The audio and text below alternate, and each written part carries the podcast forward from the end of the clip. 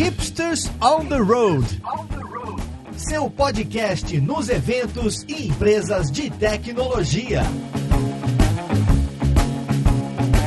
Olá, jovem! Eu sou o Gabs Ferreira e esse é o Hipsters on the Road, seu podcast em eventos, empresas de tecnologia. E a gente está com mais um case aqui para falar um pouquinho, na verdade, sobre uma ferramenta que você provavelmente já ouviu falar. Ele tem o sobrenome de um autor muito famoso aí, você viu vários dos bacanas, o tal do Kafka especificamente Como você é culto, Gabriel? Kafka. Alberto, não se intromete aqui, meu. Com a Apache Kafka, a gente vai conversar então sobre o que é essa ferramenta, o que dá pra gente fazer com ela e com certeza vários assuntos bem avançados aí que o Alberto vai perguntar pros nossos convidados. Vamos ver então hoje com quem que a gente vai conversar.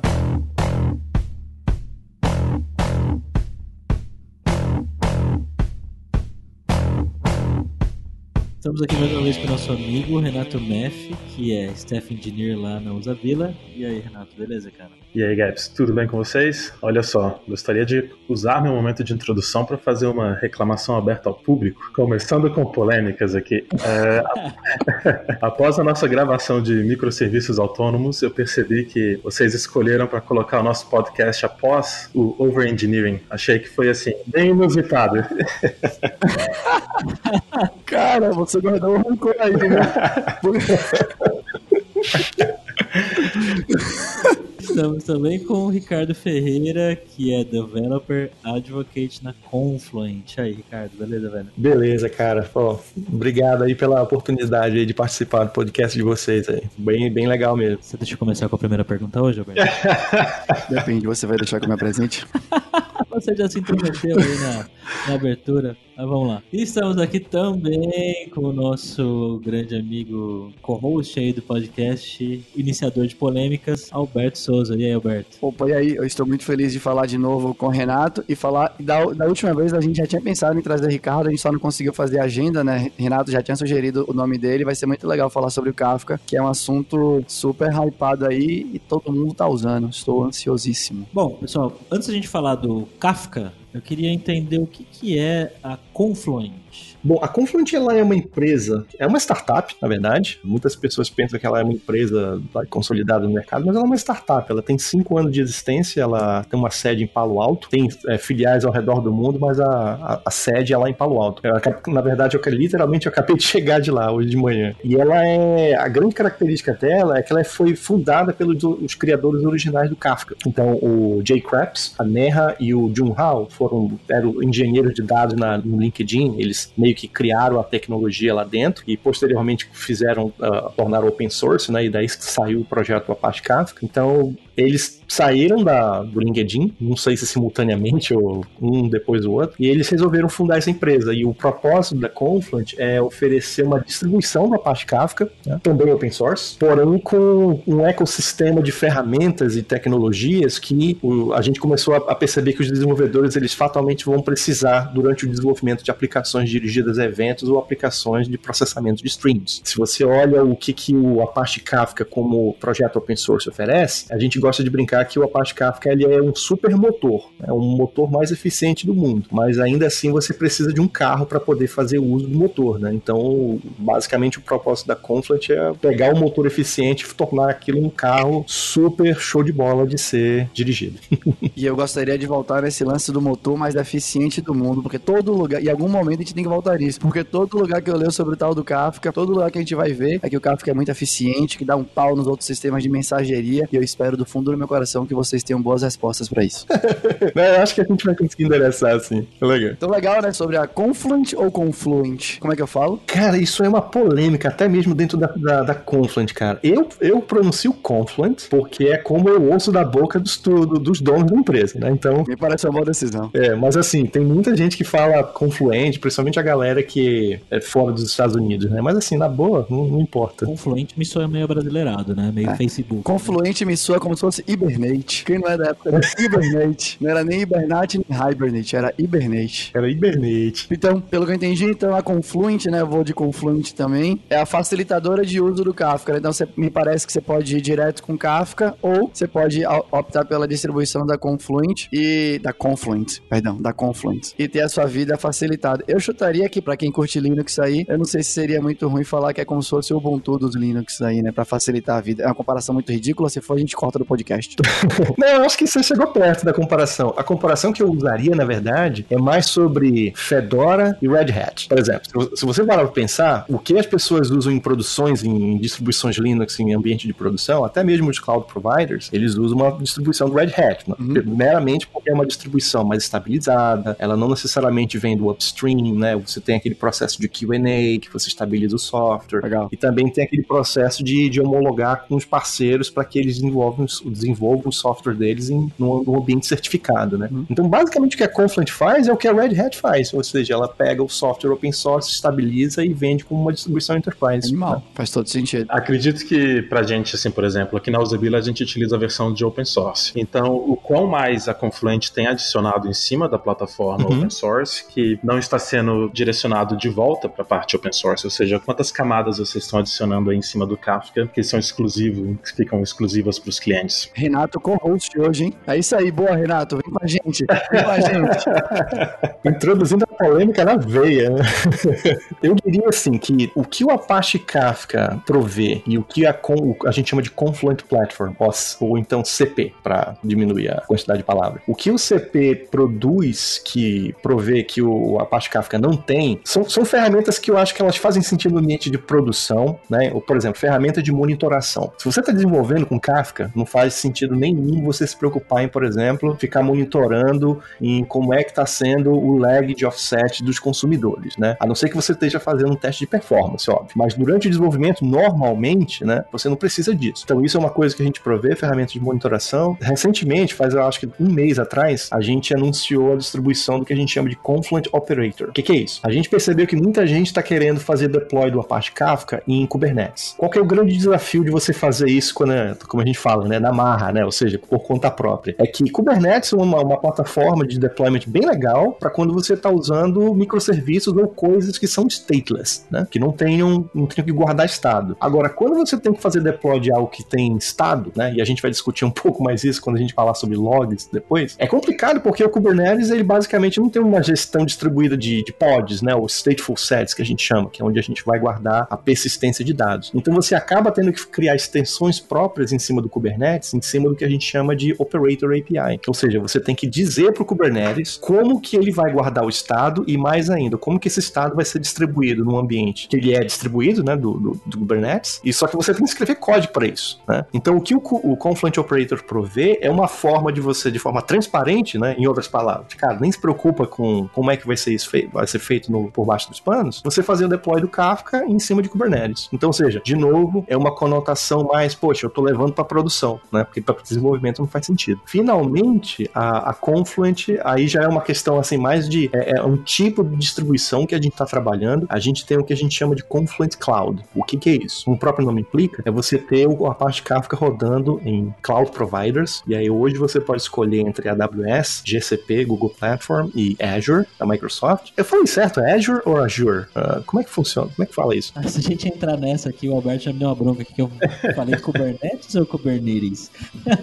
Vamos escolher o nome e ir pra frente. A conversa tá ótima, a, explicação tá massa. Pode escolher, Renato. A gente abstrai por enquanto, né? Fica, à sua- fica na sua disposição. Então, assim, o Confluent Cloud é uma forma de você ter o Kafka como um serviço, né? A gente chama até internamente um projeto como Serverless Kafka. Você literalmente não precisa mais provisionar infraestrutura, se preocupar com deployment ou coisa do tipo, né? A partir do momento que você vai lá no Confluent Cloud e cria o cluster, você vai ter um, um endpoint, né? Que é o teu Bootstrap Server. Ele tá debaixo de um load balancer lá por padrão. E aí você pode criar um API Key, um API Secret, que vai ser o seu usuário e senha. Cara, joga isso no teu cliente, né? O teu produtor, o teu consumidor. Você vai direto para a parte que interessa, né? Que é a parte do desenvolvimento. Toda aquela parte pedante do Kafka, né? Que é de deployment, configuração, TANI. Que o Kafka ele é complicado. Se você olha pela perspectiva do broker, você tem um administrador de Kafka hoje em dia é uma coisa que ela é cara, né? E eu diria até que não é tão comum, né? Você ter uma pessoa que é especialista em brokers Kafka. Então, por conta dessa deficiência do mercado, a gente endereça através desse Confluent Cloud. Mas enfim, se você parar para pensar em todos esses três exemplos que eu dei, eles são, poxa, eu estou pensando em levar para produção, né? Eu já passei do, do, do, step lá de desenvolvimento, o meu código está pronto, já está lá no meu repositório, no GitHub, eu só quero agora levar para produção. Então é isso que a Confluent uh, ajuda, né? E que não está disponível no Apache Kafka open source. Animal. Na verdade, agora, dado que Renato trouxe a pergunta do que a Confluent traz e que pode voltar para o mundo open source, coisa do gênero, acho que eu, antes da gente ainda entrar mais no Kafka, eu fiquei curioso de saber por que que na Usabila vocês decidiram não ir de Confluent e usar o Kafka da maneira mais raiz. A Confluent, na verdade, né, a gente tem uma, tem uma relação meio que de amor e de ódio com a Apache, né? Eu, eu tô me polemizando por conta própria.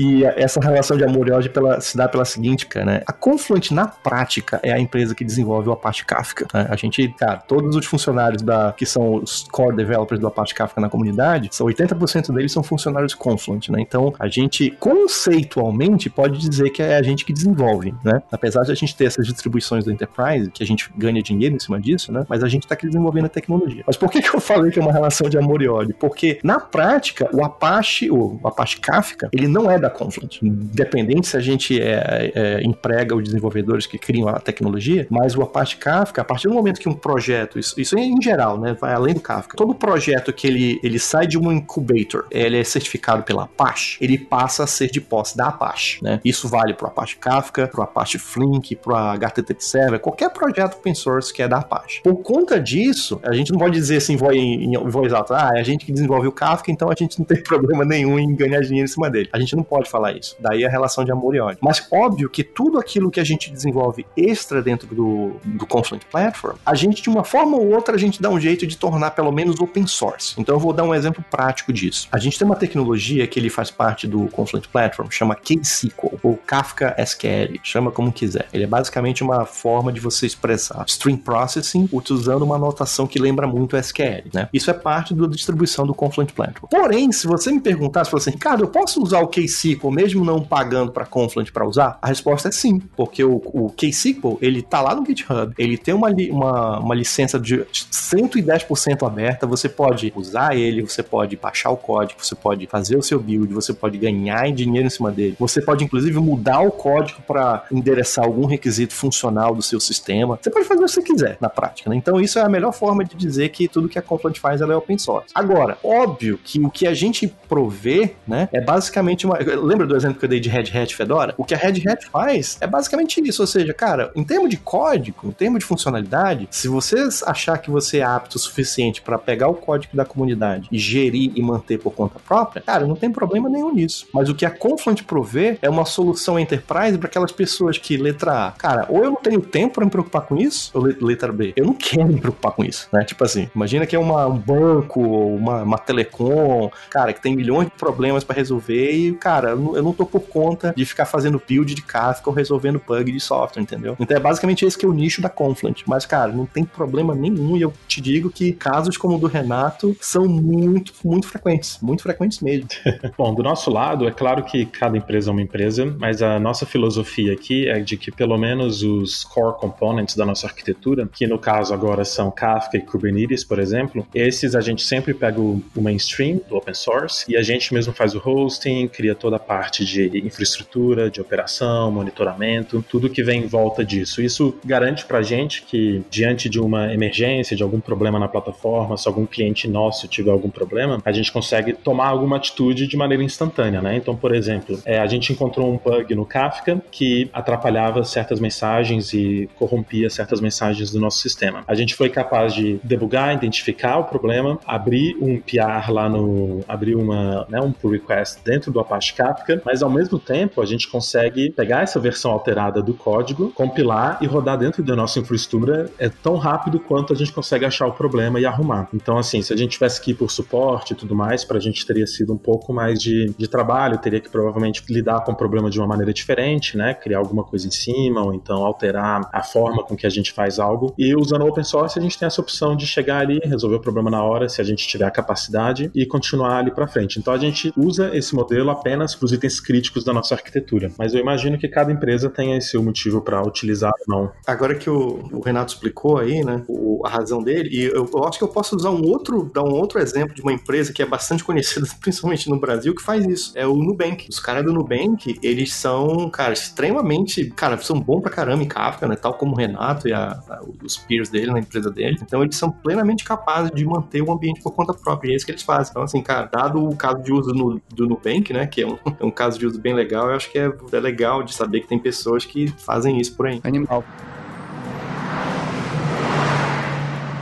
Bom, senhores, eu estava dando uma estudada aqui antes da gente gravar esse podcast e eu encontrei o termo aqui de plataforma distribuída de streaming ou Distributed Streaming Platform. Vocês podem explicar um pouquinho sobre o que seria isso exatamente? Se você olha hoje no, no site da, da, do Kafka, né? Eu acho que eu, eu sempre esqueço da URL, kafka.apache.org, org.apache.kafka. Você vai lá no Google, Apache Kafka, você vai encontrar. É legal que a primeira coisa que todo mundo olha quando você vê o, a, o site do Kafka, você vai ver que debaixo do logo Apache Kafka existe essa palavrinha chamada Distributed Streaming Platform. Ela foi posta, na, na verdade, dentro do site mais ou menos há um ano e meio, mas poucas pessoas praticamente percebem isso, porque eu acho que elas estão tão imbuídas na questão de, poxa, eu tô querendo usar o Kafka como mensageria, simplesmente eu vou lá, baixo, instalo e começo a usar, que elas nem param para perguntar assim, poxa, mas ok, mas o que, que, é isso na prática, né? Se funciona, tá valendo. Uma plataforma de distribuída de streaming, ou Distributed Streaming Platform, ele é, na verdade, se eu fosse sintetizar numa frase, ele é um sistema de processamento de dados que combina letra A, mensageria, letra B, storage ou persistência, storage ou persistência, a gente pode usar como sinônimos, a capacidade de processar eventos à medida que eles acontecem. Tenta criar um mapa mental como se fossem três grandes pilares, tá? E aí eu vou, pelo menos é assim que eu organizo na, na minha cabeça. Então, o primeiro pilar é mensageria, o segundo pilar é a capacidade de ter storage, e o terceiro pilar é a capacidade de fazer processamento de eventos. Eu acho que isso, a gente, eu sei que a gente vai discutir um pouco mais na frente se o, o Kafka ele é ou não um pub-sub. Eu acho que eu já posso até pré-responder isso dizendo que sim, ele é um pub-sub. Só que o grande ponto é que ele não é só isso. É essa que é a grande sacada de quando você começa a aprofundar no entendimento de um Distributed Streaming Platform. Em casos de uso onde o desenvolvedor está meramente interessado em mover o dado de um sistema A para o sistema B, o que é conceitualmente o típico caso de uso para mensageria, o Kafka ele vai endereçar isso muito bem, tal como qualquer outro sistema de mensageria. Eu, eu diria que existem algumas vantagens operacionais em sobre o, como Kafka faz isso, em detrimento de como outros brokers fazem, mas conceitualmente, do ponto de vista de caso de uso funcional, cara, é a mesma coisa. Normalmente, quando os desenvolvedores chegam com a gente e perguntam assim, poxa, eu tô em dúvida se eu uso Kafka ou ActiveMQ ou RapidMQ, qual que eu uso? Aí a gente sempre pergunta, o que, que você tá querendo fazer? Ah, eu tô querendo mover o dado de lado A pro lado B. Aí a gente faz a segunda pergunta, com o que, que você tá mais confortável? Ah, eu sei muito de JMS. Então, cara, usa ActiveMQ. Então, você não precisa usar Kafka para isso, se você tá procurando só isso. Agora, onde que entra a questão do Distributed Streaming Platform? Quando você, você para pra pensar, quando você tá fazendo essa parte de vamos vamos, usar o termo mover dados de um lado para o outro. Normalmente, caso meio que intrinsecamente, os desenvolvedores eles fatalmente entram numa seara, seja uma semana depois que começou o desenvolvimento, um mês depois, seis meses depois, de que eles precisam transformar os dados antes de entregar. Ou seja, eu capturei o dado aqui no lado A, só que antes de entregar do lado B, que é o destino, eu preciso fazer uma transformação dos dados. Isso requer uma plataforma, isso requer suporte para você fazer isso. Então é mais ou menos isso que um Distributed Stream Platform prover. Ele provê os mecanismos para você fazer essa transformação. Só que mais do que fazer transformação é ter a capacidade também de fazer reprocessamento. E o que, que eu quero dizer com isso? Se você para para pensar em como é que um ActiveMQ ou RapidMQ funciona, ele funciona do ponto de vista da. Ele é 100% centrado no broker. E o que, que eu quero dizer com isso? Quando o produtor ele manda uma mensagem para o broker, o broker ele vai guardar aquela mensagem e ele vai ficar desesperadamente esperando a chance de poder entregar aquela mensagem para o último consumidor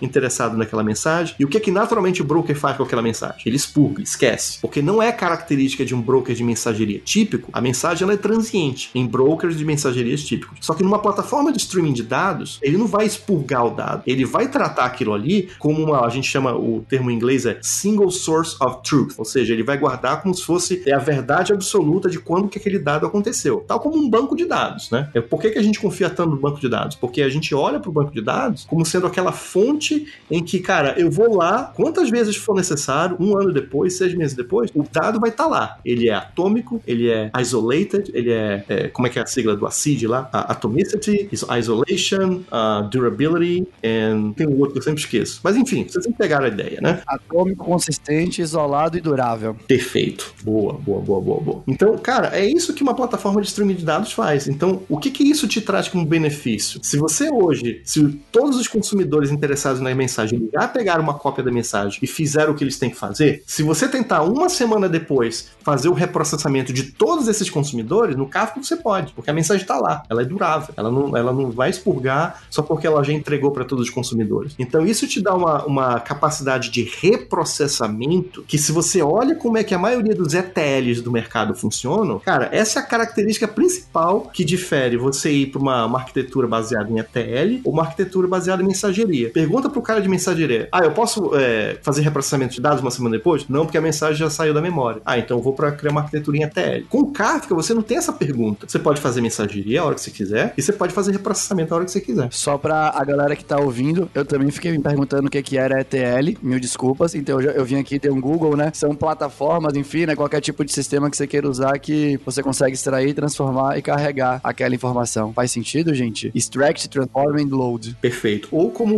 popularmente conhecido, o famoso carga de dados em batch. Faz sentido. Né? Ou seja, é aquele famoso, aquele programinha que roda toda meia-noite que vai carregar os dados do, sei lá, da sua base transacional e vai mandar pro data warehouse. É a mesma coisa. Para quem vem nesse mundo de mensageria, a palavra durável não é estranha, porque de vez em quando a, a, a galera fala, né, vou criar aqui, né, um tópico que é do... geralmente as mensagens que chegam numa fila, mesmo que o servidor caia, as mensagens ficam lá, né? Então a gente fala que as mensagens são duráveis e num tópico o tópico pode ser durável. Mas você bem explicou, né, que a, a durabilidade do Kafka aqui é a mensagem dura, inclusive depois dela ter sido consumida, né? Coisa que em geral, pelo menos até onde eu sei, realmente não rola nos sistemas de mensageria tradicionais. É isso aí, é isso aí. É, é, se você olha a durabilidade em sistemas de mensageria típicos, eles foram criados como uma forma de você isso. tolerar falhas, né? Ou seja, eu quero, se todos os brokers caírem, a mensagem está persistida em disco e quando eles voltarem, mas é meramente para tolerar falha, não é para guardar o dado eternamente. Legal. Fica até mais claro quando algumas pessoas falam, o Kafka também funciona como um banco de dados, dá um direcionamento bom essa, essa explicação. Você quer acrescentar alguma coisa, Renato? O que, é que você acha sobre essa plataforma, de, sobre sistema, sobre a plataforma de... Bom, eu acho que a informação está bem completa, assim. O que eu posso te dar um pouco de visão de como usuário, por exemplo. Isso, acho que, acho que seria legal, né? Como que é usado exatamente aí dentro, né? Dado essa visão do Kafka. Isso, então assim, o que o Kafka proporciona para sua arquitetura, na verdade, é uma mudança de paradigma, porque realmente, como vocês citaram, os sistemas tradicionais de mensageria têm esse objetivo de entregar uma mensagem, né? Entregar um, uma demanda para um outro sistema, esse sistema executa e então dá um acknowledgement lá no servidor e fala, olha, terminei. Então, quando a gente começa a pensar em Kafka, pelo fato da gente ter a durabilidade lá dentro do, do broker, das mensagens, você começa a explorar algumas vantagens. Por exemplo, ah, digamos que eu, a partir de uma mensagem do Kafka, eu registrei algumas coisas no meu banco de dados aqui, localmente, mas eu cometi um erro. Eu, eu não peguei uma informação que eu queria, eu fiz uma modelagem errada que está. Então, você começa a ter oportunidades de consertar essas coisas. Então, você pode, por exemplo, criar um serviço novo que vai também consumir das mesmas mensagens que o serviço antigo consumia, porém de uma forma completamente diferente, inovando de alguma maneira, utilizando um storage diferente. Ah, eu usava MongoDB aqui nesse, agora eu vou usar aqui um banco de time series, por exemplo. Então, isso te dá uma oportunidade de você errar mais também, porque você consegue mais facilmente reproduzir ou recriar partes do seu sistema, já que a source of truth está dentro do Kafka, está em um lugar diferente do que a gente está acostumado a ter. Legal. Deixa eu perguntar uma coisa. Em relação ao tempo de durabilidade, porque você comentou, né, sobre poder, poder reprocessar, né? Enfim, né? Ricardo trouxe informação da durabilidade, você veio com o caso de uso da Usabila. Mas qual o tempo em geral que vocês, enfim, né? Não sei se existe um tempo recomendado por padrão pela, pela Confluent ou pelo Kafka em si, né? Se esse é o mesmo tempo que a Usabila usa, vocês. A pergunta é: qual tempo em geral a gente mantém essa mensagem lá ou ela fica ad eterno? Ad eterno acho que não vai ficar, mas enfim, acho que vale a pena. No nosso caso, a gente tem ambos os casos, né? A gente tem tópicos dentro do Kafka que são duráveis para sempre, que a gente colocou sem retention period, que é a, forma utilizada dentro do Kafka, mas a gente também tem tópicos com informações atemporais e transientes. Então, por exemplo, digamos que durante a CIETL que foi citado, eu preciso fazer pequenas transformações em um dado. Ah, entrou aqui como se a gente voltar no caso de uso lá da usability que a gente falou no outro podcast. Então, ah, entrou um item de feedback, né? Um usuário final Alda Usabila mandou um item de feedback, a gente precisa agora processar a geolocalização, precisa processar a língua que aquele feedback foi inserido. Essas são informações bem transientes que a gente pode utilizar diversos tópicos, fazer pequenas transformações até chegar num storage final. Então, esses a gente mantém uma baixa durabilidade, por exemplo, uma semana, duas semanas, porque é um tempo que a gente tem para poder reprocessar em caso de falha. Então, por exemplo, a gente descobriu que tinha um bug lá na frente dessa pipeline, então a gente precisa reprocessar certa parte da a gente quer mudar um pouco aqui uma API que a gente utilizava. Então, isso dá uma oportunidade de consertar um problema que aconteceu há pouco tempo atrás. E é importante também porque hoje em dia se fala muito das leis de privacidade de dados e etc. Então, por exemplo, parte da, do processo de geolocalização e IP do usuário precisam ser dados também transientes. A gente não pode guardar essa informação por muito tempo sem o consentimento. A gente pode fazer um pré-processamento e dependendo das opções do usuário, a gente tem que jogar fora. Então, eu não quero guardar essa informação que seria a informação crua do começo ali do processamento de dados. Eu não quero manter aquilo por muito tempo, mas eu quero manter o meu resultado final, por exemplo. Uma coisa que eu fiquei pensando, né, que eu acho que é para dar uma visão também pra galera, para quem já usa, enfim, ou para quem não usa e tá escutando, na parte da transformação, né, pelo que eu entendi, que eu digo, se a fonte da informação, né, se quem publicou, o produtor publicou a informação no Kafka e você tem na outra ponta um consumidor. Porque, e, eu, e pelo menos tudo que eu já trabalhei e pelo que eu já vi, né, muitas vezes o próprio consumidor tem a responsabilidade de pegar aquele dado que tá entrando e fazer qualquer tipo de transformação antes de passar. É como se o consumidor fosse ali a borda do sistema, né? Ele transforma para que o sistema, para que toda a parte de dentro consiga tratar aquela informação da melhor maneira possível. Vocês poderiam falar um pouco mais de quais tipos de transformações estamos falando aqui que o Kafka facilita a nossa vida? Talvez transformação de informação que vem de duas, três fontes diferentes, enfim, né? Acho que qualquer caso que vocês tenham, acho que vai ser legal para quem tá escutando. Deixa eu explicar do ponto de vista das tecnologias Kafka para isso, e aí o, o, o, Renato, se ele tiver um, um exemplo do que eles fazem na, na empresa deles, ele pode complementar. Mas eu começaria respondendo a tua pergunta que existem dois tipos de transformações que você pode trabalhar com Kafka. Volta até um pouco sobre a explicação lá do Distributed Streaming Platform. Lembra que eu falei que o Distributed Streaming Platform tem três pilares, né? Mensageria, storage e processamento de eventos em tempo real ou à medida que eles acontecem, depende da interpretação. Esse primeiro caso de uso, ele remete a você a pensar no seguinte: imagina que você tem um tópico e esse tópico ele está continuamente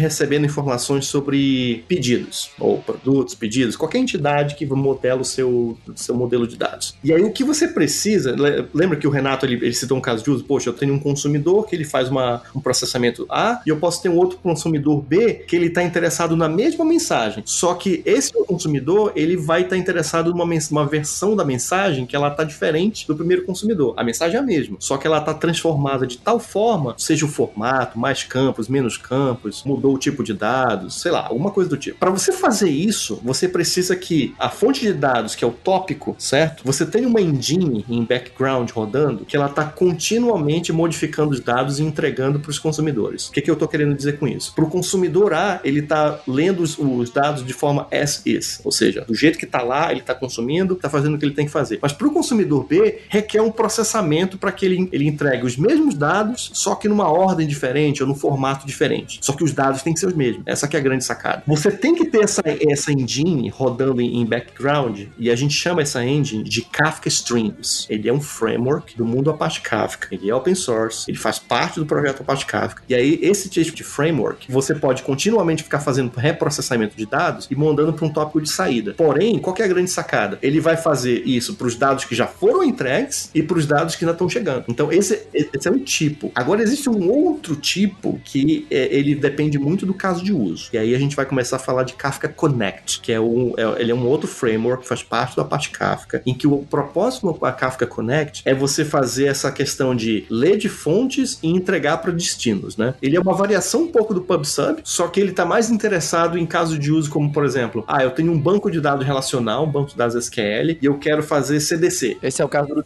Visium lá, né? Exatamente. Então, esse cara, imagina que você está lendo da fonte e está trazendo para dentro do Kafka, só que no meio do processo, você precisa fazer adaptações no, de layout nos dados, ou nos campos, ou coisa do tipo. A gente chama isso de SNT, Small Transformations, peças de transformations. Então, você pode implementar essas transformações dentro do Kafka Connect enquanto ele está lendo e trazendo para o Kafka. Quando ele está lendo do Kafka e mandando para um destino. Isso aí é um outro framework também. A grande diferença entre o Kafka Connect e o Kafka Streams é que ele, o Kafka Connect ele vai fazer uma transformação enquanto o dado está sendo movido da fonte para o Kafka ou do Kafka Kafka pro destino. O Kafka Streams, ele já tem mais a pegada do tipo, cara, eu tenho uma porrada de consumidores concorrentes, concomitantes, e todos eles estão interessados no mesmo dado e eu preciso garantir que cada um deles vai ter recebido o dado que está no formato que ele está esperando. Né? Então eu preciso de uma máquina que está continuamente processando e não é simplesmente uma one-stop shot. Você quer trazer um caso de uso de vocês? Uh, sim, mas o que eu posso também é só para fazer uma, assim, uma, uma observação é que se a gente pensar como Kafka apenas sendo o broker de mensageria, sem a distributed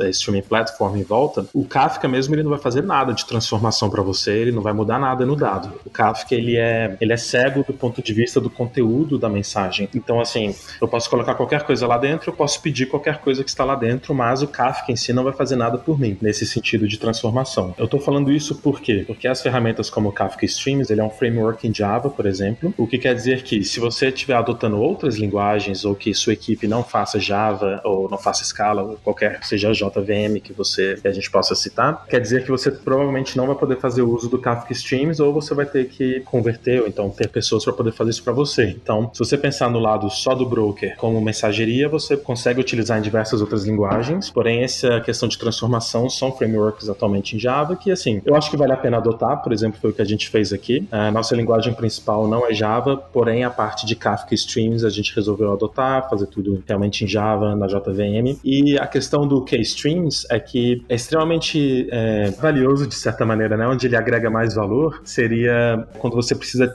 pegar dado do Kafka e jogar de volta para o Kafka, porém com um formato diferente. Então, o Kafka Streams já vem, por exemplo, com agregações direto assim do framework. Então, digamos que ah, entrou aqui um usuário, ele fez 10 compras no meu site, você consegue pedir para o Kafka Streams chegar para você e fazer a conta de quantas vezes essa pessoa comprou no seu site, que são um dos exemplos assim que eles dão bem simplesinhos, né? Isso tudo pode ser calculado ao vivo, né? Tudo tudo real time. Hum, tudo bem, né? Já que os dados estão no Kafka mesmo, você consegue de alguma forma buscar os dados e fazer. Deixa eu ver se eu entendi certo. A parte dos, da, do Kafka Streams, essa primeira parte das transformações que vocês explicaram, de alguma forma, porque eu digo, essa, essas transformações me parecem estarem intimamente ligadas com lógicas de negócio, né? Com lógicas de domínio dos sistemas como um todo. E esse pedacinho de lógica realmente fica dentro do Kafka, é isso? O Kafka, é, o Kafka Streams ele roda parte do Kafka, né? Ele tem uma comunicação nativa ah, com tá. Kafka, por exemplo, utilizando a biblioteca em Java do PubSub, é, e ele você faz uma instalação à parte. É, nada roda junto com o broker do Kafka, né? Apenas o, o broker é, em si. Mas ele... É, perdão, quando eu falei, eu falei nessa linha mesmo. Fica esse, mas esse pedacinho de lógica fica conectado com o Kafka de alguma, enfim, é uma aplicação é externa que tem acesso aos dados do Kafka continuamente para poder fazer as transformações para prover para os outros canais que estão interessados. É mais ou menos isso? Mas, mas como o Renato explicou, o processamento em si, ele uhum. roda externo ao broker. Né? O broker está totalmente provendo os dados para essa engine de, de, de, de, consumidores. O Kafka Streams e o Kafka Connect, eles foram criados em cima da API de é, cliente do Kafka. Sentido. Então, é mais fácil de pensar. Então, em última análise, eles são meros clientes. Só que o Connect, ele age direto na... Só para só todo mundo que está ouvindo, para ver se todo mundo fica na mesma página. O Connect age, dire... age direto na fonte, né? Então, pega o dado da fonte para mandar para o Kafka e o Stream age dentro do que chega no Kafka. Isso, mais ou menos por aí. A distinção, ela é mais em cima de... Vamos imaginar o seguinte. Eu tenho uma tabela no, no banco de dados chamada tabela de produto, certo? Aí eu tenho o um produto lá, é A, B e C. São três linhas lá na, na, tabela. Aí o Kafka Connect foi lá e leu essas três linhas. Então ele trouxe para dentro do Kafka. No, durante esse processo dessas três linhas, dessas três rows aí, né? Ele foi lá e aplicou uma transformação. Então ele tirou, tirou não, né? Ele, a, a linha continua lá no banco de dados. Mas ele leu do, do banco de dados e trouxe pro Kafka e fez a transformação. Agora, bora imaginar, e aí, se ele trouxe pro Kafka, eu já tenho consumidores aqui que podem estar processando aquelas três linhas, né? Agora, bora imaginar que o, a aplicação que escreve diretamente no banco de dados, ele foi lá e fez mais dois inserts. Uhum. Então, o que, que vai acontecer? O Kafka, ele vai ter, ele, os consumidores, eles ainda não sabem que tem essas duas linhas. Então, o Kafka Connect ainda vai trazer essas duas linhas para dentro do Kafka. Enquanto ele está trazendo, ele vai aplicar a transformação, mas aí pronto, acabou. A transformação ela não vai ocorrer nunca mais para aquelas duas linhas, entendeu? É só no momento que ele está lendo. O Kafka Streams, ele consegue ficar reprocessando continuamente uhum. enquanto o dado está chegando. Então, você sabe a diferença? Então, por exemplo, se eu vou lá, se eu já entreguei essas duas linhas, eu, bora imaginar que não é um banco de dados mais, eu tenho um tópico, e aí eu tenho o Kafka Streams lendo do tópico e entregando para os consumidores. Ele já entregou essas três linhas mais as duas, mas se ocorrer alguma mudança naquela, em uma das três linhas originais, ele vai lá e vai reprocessar aquilo ali. Saquei, animal. E para quem tá ouvindo, é isso mesmo, gente. Quando vai gravar um podcast técnico com os caras tudo fera assim, o host e o co-host ficam tirando dúvida para quando for usar o Kafka também. Tem que aproveitar o momento. Dado que essa parte de transformação a gente tentou deixar claro, não sei se conseguimos. Tem outra coisa que eu acho que é bem importante aqui da gente falar, né, e tirar e tentar esclarecer ao máximo, que é dar um pouquinho de zoom, né, nessa parte do, do Kafka como também um cara que é um publisher subscriber aí e tentar entender por que que ele é mais escalável do que os sistemas de mensageria tradicionais, né, e como que funciona realmente, né, de maneira um pouco mais detalhada isso dentro do Kafka. Vocês conseguem falar pra gente, por favor? Bom, primeiro ponto, né, como já foi dito antes, o Kafka, ele tem a capacidade de mensageria, né? Já foi, já foi deixado claro que o Kafka ele não é só isso, né? Mas ele tem a capacidade de mensageria. Mas, porém, ele tem algumas diferenças em como que ele implementa isso. Então, eu acho que a principal grande diferença é sobre, poxa, em outros sistemas de mensageria, tipicamente baseados em JMS, você tem as personalidades lá do tópico e a fila, né? A grande diferença do tópico e a fila é que a fila você vai fazer uma entrega de mensagem ponto a ponto, né? Ou seja, se o consumidor ele foi lá e pegou a mensagem, nenhum outro consumidor pega. É uma, uma entrega individual. Já uma fila, ela já tem aquela anotação de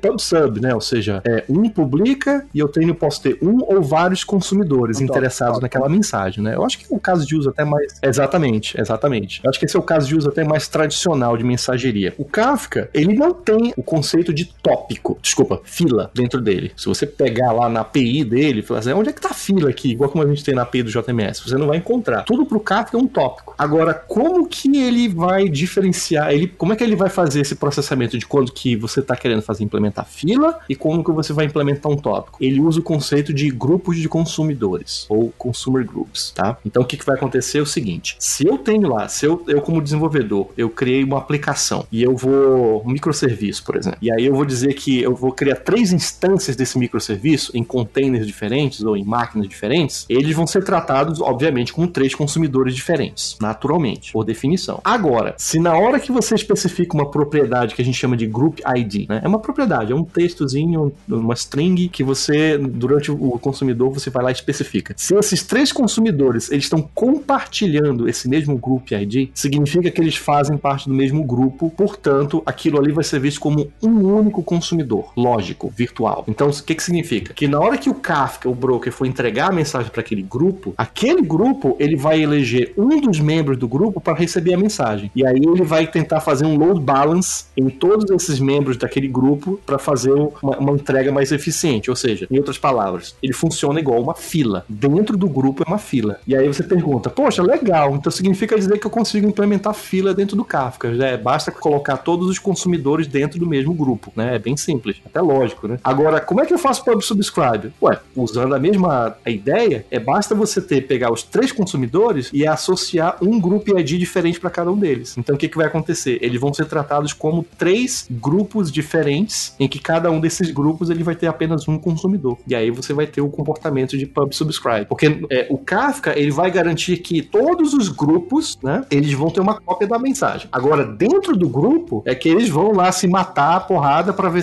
ver quem deles vai, vai processar a mensagem. Agora, todos os grupos vão receber uma cópia da mensagem. Então, cabe ao desenvolvedor que está fazendo o deployment definir como é que vai ser essa distinção de, ah, eu vou colocar todo mundo no mesmo grupo ou vou colocar grupos diferentes. Beleza, eu entendi exatamente né, como é que funciona o consumo e tudo mais, mas se eu quisesse usar o Kafka apenas como um sistema de mensageria, esse esquema que o, o Kafka monta de entrega das mensagens, de alguma forma, ele é mais eficiente do que o, o esquema do sistema de mensageria tradicional ou simplesmente não faria sentido eu usar só para PubSub? Uma das grandes questões quando a gente explica esse formato de consumer group para as pessoas, elas têm a seguinte pergunta: ah, mas espera aí, como é que eu vou garantir que as mensagens correlacionadas sempre chegam no mesmo consumer. Então, por exemplo, você vai ter ali 10 é, clientes daquele consumer group. Como é que eu vou ter certeza que aquele que está lidando com os dados do Alberto vão sempre chegar naquele mesmo consumer? Porque eu preciso utilizar uma conexão com o banco de dados, eu não posso ter concorrência também, né? Por exemplo, se chegar dois dados do Alberto em dois consumers diferentes, tentando fazer a mesma coisa no mesmo é, banco de dados, por exemplo, eu posso ter ali um problema de race condition. Então, o, o Kafka, para garantir esse comportamento, é, dentro dos tópicos a gente vai ter partições. Então você só consegue escalar o seu consumer group de acordo com a quantidade máxima de partições que aquele tópico tem. O que é uma partição? A partição é uma subdivisão das mensagens daquele tópico que são organizadas por uma chave que você vai escolher. Então, se eu chegar e falar, olha, tudo que acontecer relacionado ao usuário Alberto tem que entrar na partição 0 do tópico de usuários. Tudo que for do Gabs tem que entrar na partição 1 um também do tópico de usuários. Então, com isso, você consegue garantir a distribuição de mais e mais é, workers dentro do seu grupo e também garantir que a ordem e a distribuição de, é, dessas chaves, né, desses tipos de mensagem correlacionadas também chegam é, para aquele mesmo consumidor. Então, baseado nisso, a gente consegue fazer essa escalabilidade é, horizontal que é muito maior do que brokers que não têm essa funcionalidade, porque ou eles não vão poder garantir a ordem, ou eles vão ter que esperar que o consumidor que tem mensagens correlacionadas tenha que dar um ok para o broker antes mesmo de mandar uma mensagem que talvez nem seja relacionada para o outro consumidor, porque você precisa fazer com que o broker negocie isso tudo ali, que garanta que você não vai entregar mensagem errada para o consumidor errado. Então é aí que o Kafka consegue fazer essa escalabilidade bem, bem avançada. Gente, essa foi informação difícil de ser digerida e eu estou processando ela. Porque, pelo que. Enquanto você estava falando, eu, o meu cérebro ficou navegando, buscando. Porque a situação descrita, né, para esse mundo de escalabilidade horizontal, né, de múltiplos servidores e por aí vai, pareceu muito com a Stick Session, né? Você quer que aquela informação chegue sempre no mesmo servidor que vai tratar aquela requisição, como se fosse até um carrinho de compras, né? Tudo que é daquele carrinho de compras daquele cliente tem que chegar sempre naquele servidor que está tratando. Faz, faz sentido essa minha analogia ou eu estou viajando completamente na maionese? Você está viajando completamente na maionese. eu tô te zoando, eu tô zoando, eu tô zoando, você tá certo, eu tô zoando. Eu confesso, né, que eu tive aqui nesse momento, né, mais como questionador mesmo, eu tive a dificuldade de visualizar num sistema pensado para ser via mensagem, uma situação que tivesse essa parte de mensagens correlacionadas. Por isso que eu tive a dificuldade de, de digerir, mas eu espero muito que as pessoas nos comentários tragam essas situações, né, além do que vocês trouxeram aqui, pra gente poder ter um momento de debate mais profundo, ou quem sabe no próximo podcast, porque eu sinto que a gente teria que falar mais alguns minutos sobre isso. A minha dúvida faz sentido ou todo mundo já entende isso do zero? Eu fiquei preocupado agora.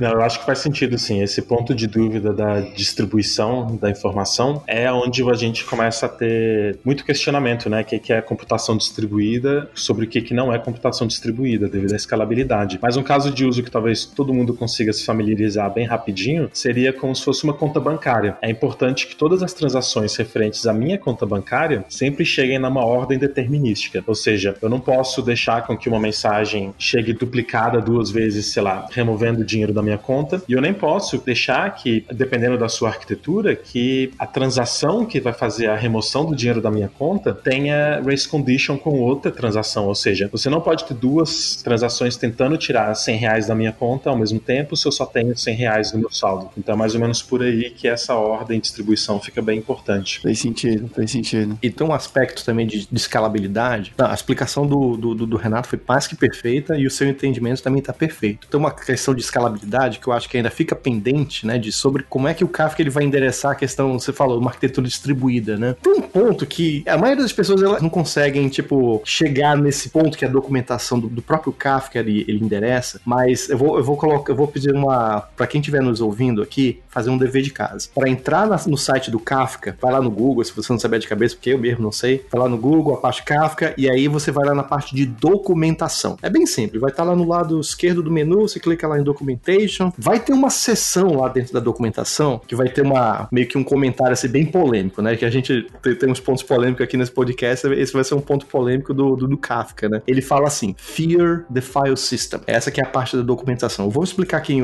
bem rapidinho, mas esse vai ser o dever de casa para quem está nos ouvindo aqui. É entrar nessa parte da documentação e ler um pouco sobre o que, que a pessoa que escreveu fala. Que, diga-se de passagem, a pessoa que escreveu foi o Jay Krebs, que é o CEO da Complet. É, eu vou, eu, literalmente o cara que criou. Ele, ele, faz uma, ele faz uma incitação, assim, sobre, no, no GMT, a pensar sobre o que, que é a questão de rápido e o que, que é devagar. E aí ele começa falando assim, tipo, poxa, por que, que todo mundo acha que a memória RAM, ela é mais rápida que o disco? E aí ele começa explicando porque dependendo de como é que você vai recuperar o dado, se você vai recuperar o dado da fonte de forma aleatória, que é o que é isso que run significa, random Access Memory, você vai aleatoriamente qualquer área da memória e recuperar aquilo ali e processar, você vai ser mais eficiente usando a memória RAM, com certeza, né? Se você tentar fazer isso num disco, baseado na arquitetura de um disco rígido, que é baseado em agulhas, né, em setores, se você tentar aleatoriamente acessar o disco de forma aleatória, você vai fazer extremamente lento. Então, nesse aspecto, sobre esse entendimento, o disco ele é lento. Agora, imagina que você está estruturando os seus dados de tal forma que eles estão sendo postos um atrás do outro, certo? Cada um desses dados ele tem um indicador que é, determina a posição dele nessa fila ou log, como a gente costuma chamar. A gente chama isso de offset. E você está estruturando os dados de tal forma que no, na forma como se fosse um, um, jornal, né? Ou seja, os dados estão sendo sempre comitados no, na cauda desse log, né? No, na, no tail dela. Quando você para para pensar na, na, na, estrutura de dados dessa forma, você está basicamente olhando do, a, a fila como, imagina que você tem um cursor que você vai basicamente para frente e para trás. Você não está fazendo mais acesso aleatório, você está fazendo um acesso sequencial. Quando você sequencialmente acessa os dados e os dados foram estruturados dessa forma na sua, na sua fonte, que é o disco rígido, e ele vai. É, é isso que o Jay Krebs prova na documentação: que o disco ele passa a ser mais rápido em micro e nanosegundos que a memória RAM, por incrível que pareça. Então é por isso que o, o a sessão ela começa com Don't Fear the File System. Então é uma sacada que o, os criadores do Kafka tiveram sobre, poxa, vamos, vamos, tentar fazer algo diferente aqui do que os sistemas de mensageria fazem, porque se você pega qualquer broker do mercado, independente se é o WebSphere MQ, ActiveMQ, o que, que eles fazem? Eles pegam os dados, as mensagens e trazem para memória. Então pega um broker JMS padrão do mercado, o ActiveMQ. Se você tem, quando você starta um broker JMS, você tem que setar lá a memória RIP dele, sei lá, 6 GB, 8 GB. Então você está literalmente dizendo que a memória ela é finita, já por definição. Então você está criando um gargalo ali por conta desse tipo de, de abordagem. E aí se você tentar colocar mais memória nessa memória RIP do, do broker, o que, que vai começar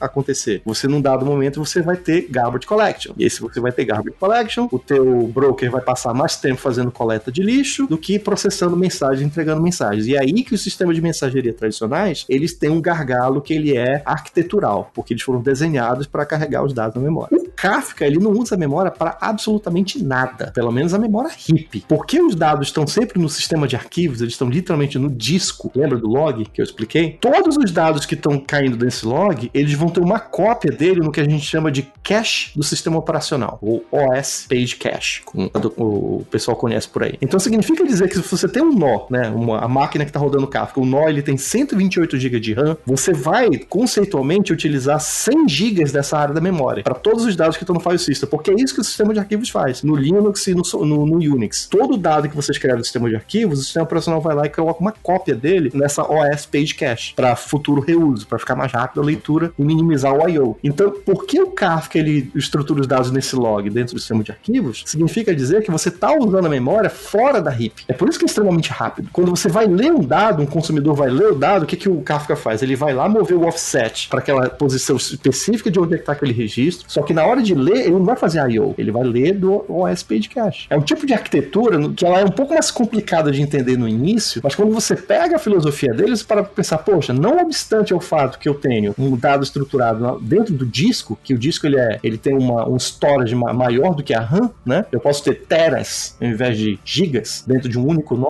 Eu também estou fazendo uso de uma, de uma arquitetura que não tem que minimiza o I/O quase ao máximo, né? Ou seja, porque eu tenho esse OS Page Cache. Respondendo a pergunta original, é por isso que o Kafka é tão escalável, porque você tem um nó, você realmente usa todos os recursos de hardware daquele nó. Quando você começa a exaurir um nó, aí que você começa a fazer scale out. E aí você coloca um outro nó que vai fazer a mesma coisa. Então, quando você compara qual que é o volume de dados de throughput que um Kafka, uma, um deployment de Kafka pode chegar comparado a um broker de mensageiro tradicional, cara, é chega a ser vergonhoso. Os caras, o broker de mensageiro tradicional, ele não consegue acompanhar. Para quem está escutando esse podcast, eu queria que tivesse acabado com a mensagem mais tranquila do que essa explicação super profunda. Por outro lado, a explicação super profunda conversa muito com nossa filosofia aqui no Hipsters on the Road. E além de tudo, o Ricardo ainda usou a palavra obstante para deixar toda essa explicação mais completa. Cara, muito legal a explicação do processo, né, da arquitetura que provê toda a escalabilidade. Eu acho que a gente vai ter espaço para outro podcast sobre Kafka com vocês de novo, né? Então, por mim, eu estou mais do que satisfeito. Espero que o nosso ouvinte também esteja satisfeito com o nível que vocês chegaram aqui hoje. Valeu demais, gente. Obrigado, Ricardo. Valeu, Renato, mais uma vez aí pelo tempo de vocês. Fui um pouco aí, imagino que eu, principalmente nesse finalzinho aqui, imagino que o ouvinte também, mas acho que já é de praxe, né? Quando a gente conversa com vocês aí. Se olhou, bota no comentário que os caras vão responder, viu, gente? Que tá, viu você que tá escutando aí. Queria deixar alguns recadinhos aqui para finalizar. Primeiro é que a gente está com um projeto aqui na Kaelon, nós estamos palestrando em faculdades e empresas. Então, se você gostaria de uma palestra do Alberto, minha ou de algum outro instrutor da Kaelon aí na sua empresa, na sua faculdade, entre em contato com a gente. Eu vou deixar o link pro post onde tem mais detalhes aí. E também nós estamos fazendo meetups mensais aqui na Kaelon São Paulo. Então, eu vou deixar o link para o nosso meetup, nosso grupo do meetup, para você participar lá e, e, entrar em contato. Tem contato? Quem entrar em contato? Você entrar, participar e, e vir aqui ver as nossas palestras. E se você tem um case legal de tecnologia na sua empresa, na empresa, se você fez um projeto legal, participou de um projeto bacana, alguma tecnologia interessante acha que a gente poderia conversar aqui no Hits on the Road, entre em contato comigo com o Alberto, pode ser no Twitter mesmo, tem os nossos Twitters aí na descrição do episódio. Bom, por hoje é só. Valeu, gente. Tchau, jovens.